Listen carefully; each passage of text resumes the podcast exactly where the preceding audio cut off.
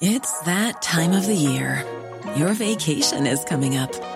You can already hear the beach waves, feel the warm breeze, relax, and think about work. You really, really want it all to work out while you're away. Monday.com gives you and the team that peace of mind. When all work is on one platform and everyone's in sync, things just flow wherever you are. Tap the banner to go to Monday.com.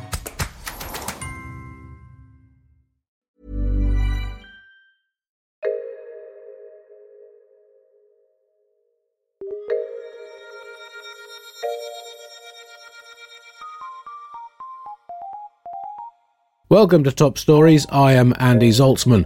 The news was so bleak in March 2011 that John Oliver admitted something truly shocking about himself. This is from issue 147 of the Bugle entitled Man vs. Nature, and I joined John on the phone from Chennai in India. Top story this week the contest. Well, it's hard to know how to sum up the last two weeks of living on this planet, and Andy and I briefly talked about it and concluded that the only way of explaining it is that we are currently living in the middle of an elaborate contest between mankind and nature to see who is the biggest asshole. Both sides are putting forward pretty powerful arguments for being the bigger dick, and it's becoming increasingly difficult to argue with either of them. I guess one way to get the sheer scale of just how bad the news is at the moment would be like this. Andy, I think I'm suddenly starting to look forward to the royal wedding. That is how bad things are. That level of distracting nonsense is all of a sudden very enticing. In fact, they really need to ratchet up this wedding a notch now. They're not just distracting Britain from our disastrous economy, they're distracting the entire planet from the world of shit that we're currently wading in. Never mind. Never mind, Andy, the cost cutting measures and, and Kate Middleton travelling in a car rather than a gold carriage. That's over now. What we now need is for her to be travelling not only in a golden carriage, but a golden carriage that's hanging from the bottom of a golden helicopter before driving through the street on a golden hovercraft. Anything less, and they're going to allow people to start staring into the abyss again. We need something big and something shiny, and we need it now. Finally, the royal family are relevant again.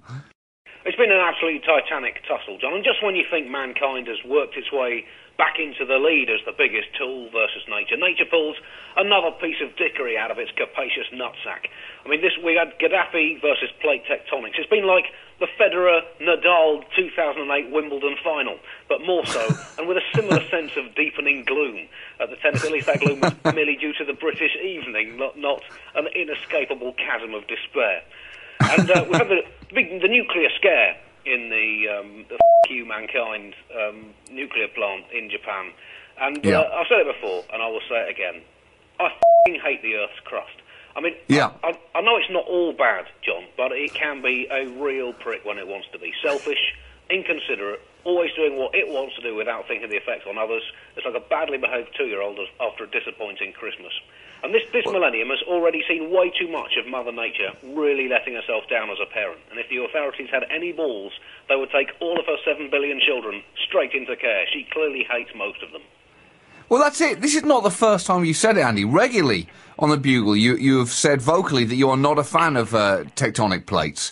And I'm guessing that nothing has won you round on that score recently. Tectonic plates are complete arseholes, and nature has a lot to answer for there. Clearly, some big arsehole points, in fact, going to nature regarding the events in Japan. But let's also award a few arsehole points to mankind as well for building nuclear reactors right on top of those tectonic plates.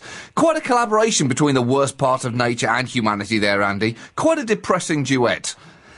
But another way to sum up just how big the news has been uh, would be this. When was the last time you heard the word Egypt mentioned in the news? That revolution there was only just over a month ago. Has a revolution ever so quickly fallen out of the headlines? They must have thought a month ago, wow, this is a pivotal moment in world history. People are going to be talking about us for years. Hold on a second. Why's that camera crew packing their stuff up? Where the f are they going? Now, obviously, the events in Japan have dominated the news all week, uh, and, and our thoughts are with any buglers who are in Japan at the moment, some of whom have been kind enough to email us to let us know how they're doing. And initially, the Japanese government had seemed encouraging with the news that they were releasing about the problem nuclear reactors, but that quickly started to change. In fact, I think it was around the time that the world started to see pictures of them dumping tons of seawater onto the reactors to desperately try to keep them cool that people thought, oh, I think this might actually be a serious problem because it doesn't seem like desperately dumping seawater onto open reactors would have been in the initial top 10 emergency responses. That's the kind of plan that I would think of, and I am, in a very real sense, not a nuclear physicist. I, I think the particular problem with uh, these uh, tectonic plates, John, is when uh, nature starts treating them as if they're plates at a Greek wedding. And that's, that's the main problem. But action clearly has to be taken, and Germany is, is leaping forward. Chancellor Angela Merkel has pledged that her country will ditch nuclear power entirely and also seek to phase out all nucleuses by the year 2023. Uh, Merkel said nucleuses cannot be trusted, they're clearly not safe, they're up to no good, we don't need them. Think about it, when did you actually last use a nucleus and really use it deliberately, not accidentally? It was a long time ago, wasn't it? Now think of when you last used that pastry cutter shaped like Nancy Reagan's patoot. Not often, but more recently than you've used a nucleus. Point proved, danker, good sag. The scenes really have been truly shocking coming out of Japan. Pr- uh, primitive looking rural houses being crushed by water, high rise buildings in cities physically swaying from side to side.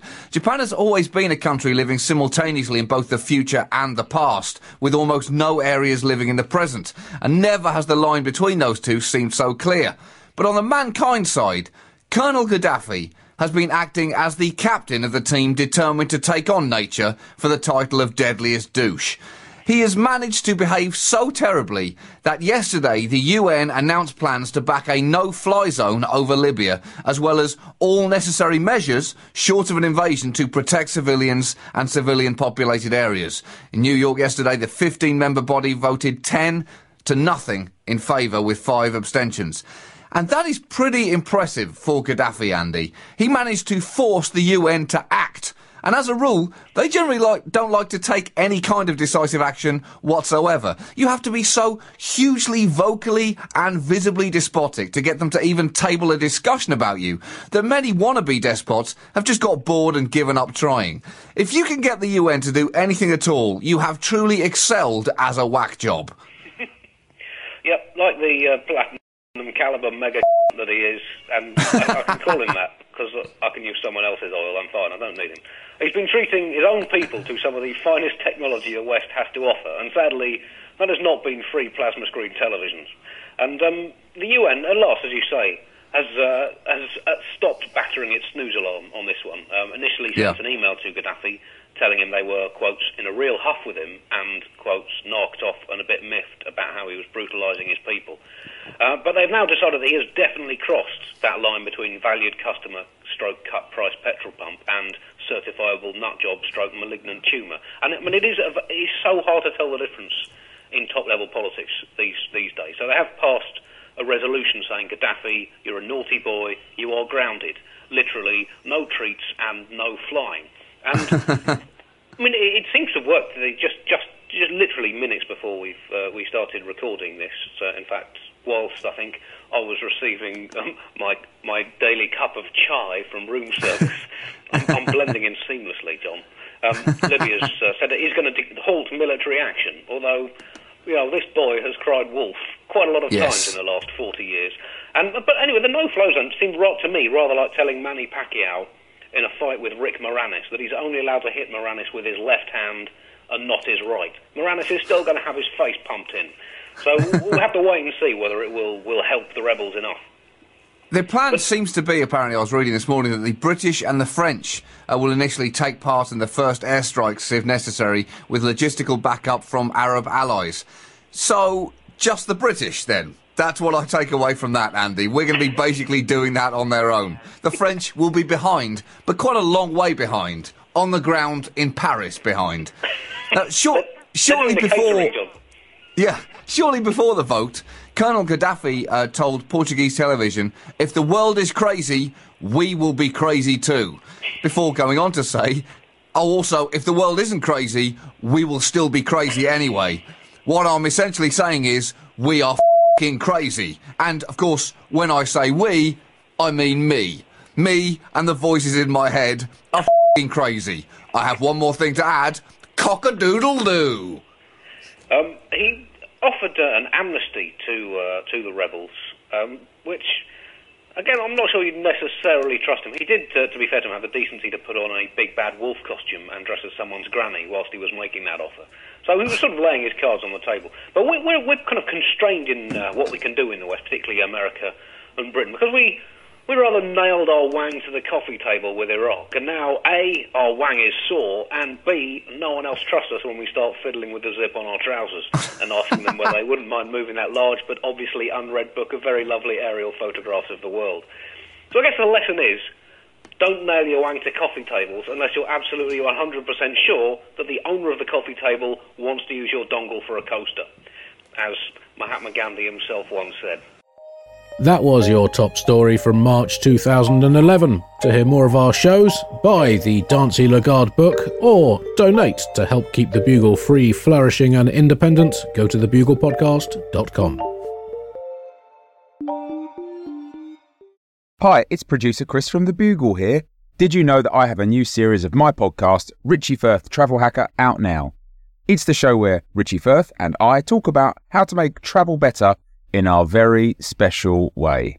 In this series, we discuss Lime bikes, Teslas, the London Overground, and a whole bunch of other random stuff that possibly involves wheels or tracks or engines of some variety. God, what a hot sell this is. I mean, you you you must be so excited. Listen now.